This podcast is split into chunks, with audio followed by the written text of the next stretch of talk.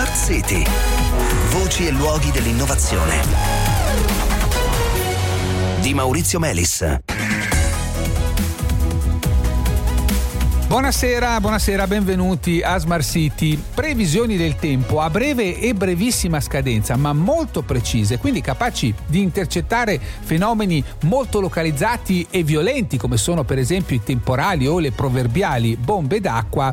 Beh, questo tipo di previsioni stanno diventando via via sempre più importanti a causa dell'intensificarsi dei fenomeni estremi dovuto proprio al cambiamento climatico. Ecco, da alcuni anni questa branca della meteorologia che viene chiamata now nowcasting, cioè previsioni che riguardano l'adesso, diciamo l'immediato futuro, può contare su un alleato in più, l'intelligenza artificiale applicata appunto alle previsioni del tempo. È un ambito di cui è eh, grande esperto il nostro ospite di stasera, a cui do il benvenuto, eh, ricercatore ed esperto di intelligenza artificiale applicata a meteo e clima, Gabriele Frank. Buonasera, buonasera, benvenuto. Buonasera, buonasera Maurizio, buonasera a tutti gli ascoltatori. Dunque Gabriele, per cominciare ci ricordi oggi come eh, si fanno questo tipo di previsioni a breve termine anche rispetto alle previsioni del tempo a cui siamo invece abituati, no? quelle del giorno dopo per capirsi? Certo, le eh, previsioni, quelle a cui siamo abituati,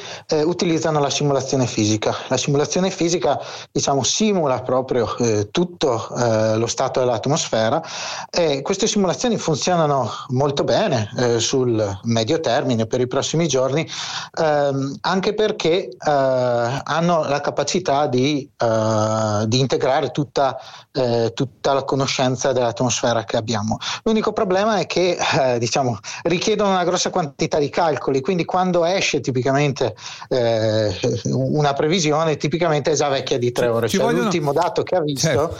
eh, ha, richiesto, ha, ha, richiesto, tre ore. Ci vogliono diverse ore per fare una di queste previsioni, quindi un conto è dire prevedere cosa succede tra 24 ore vuol dire che arrivi con 21 ore di anticipo, ma se vuoi prevedere cosa succede 5 minuti dopo arrivi con 3 ore di ritardo. E questo è il problema, no? Esattamente, ed è per questo che per le previsioni a cortissimo raggio si utilizzano, si sono sempre utilizzati i metodi di estrapolazione, che sono quelli che fondamentalmente prendono la situazione attuale e eh, diciamo, la trascinano, eh, la trascinano nel, nel tempo. Questi metodi erano abbastanza diciamo, abbastanza crudi, ecco, anche perché dovevano poter eh, elaborare il tutto in maniera molto rapida.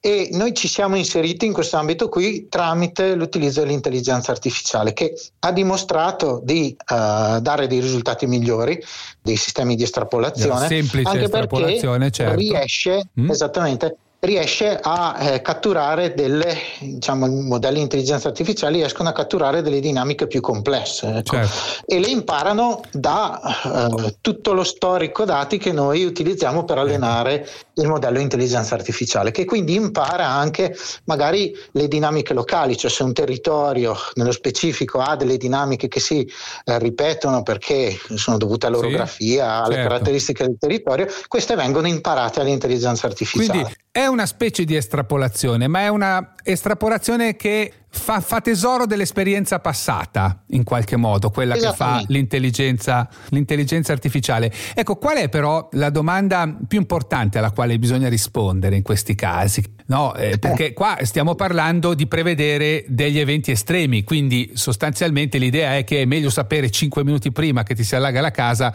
che scoprirlo mentre ti si allaga, no? Perché magari chiudi la porta, metti l'auto al riparo dalla grandine, non so come dire, anche un breve preavviso può servire. Qual è la domanda più importante a cui rispondere in questi casi? Eh, la domanda che ci si pone quando si fa questo tipo di previsioni è, siccome ci si trova di fronte a un evento estremo, vuoi sapere al peggio che cosa può succedere, cioè realisticamente qual è il caso peggiore che mi può capitare da quello che sta succedendo? E quello che noi abbiamo fatto anche nelle ultime ricerche che stiamo portando avanti è stato proprio eh, creare dei modelli che possano rispondere a questa domanda, mm. cioè che possano farti il caso peggiore certo. possano realisticamente dirti al peggio Alla succede peggio, questa cosa. Succede qui. questo e succede lì, in quel luogo e quindi come dire, ci si può preparare a questa situazione. Ecco, sono una domanda perché eh, è un problema che si pone spesso, ma voi avete anche capito perché questi sistemi funzionano o prendiamo atto che funzionano, ma boh, Allora, questo è un ambito attivo di ricerca.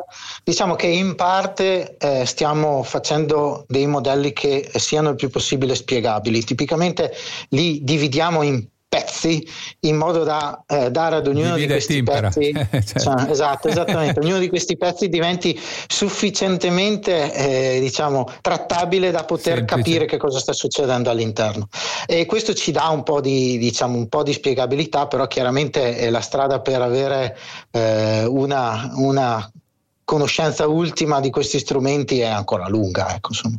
Bene, cari ascoltatori, ci fermiamo qui. Io ringrazio Gabriele Frank e vi do appuntamento a domani. Buona serata.